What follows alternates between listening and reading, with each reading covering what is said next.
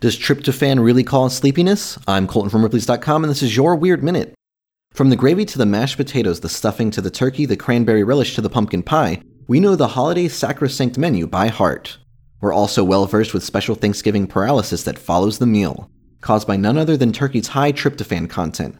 Or at least that's what you're led to believe. The truth is that turkey does contain tryptophan, but so does all other meat. Turkey isn't even particularly high in the amino acid. Cheddar cheese contains a far higher concentration of the stuff. The sleepiness caused after a Thanksgiving meal is actually far more complex than a guilty serving of turkey. It's the carb density of a big meal that flushes the human body with insulin.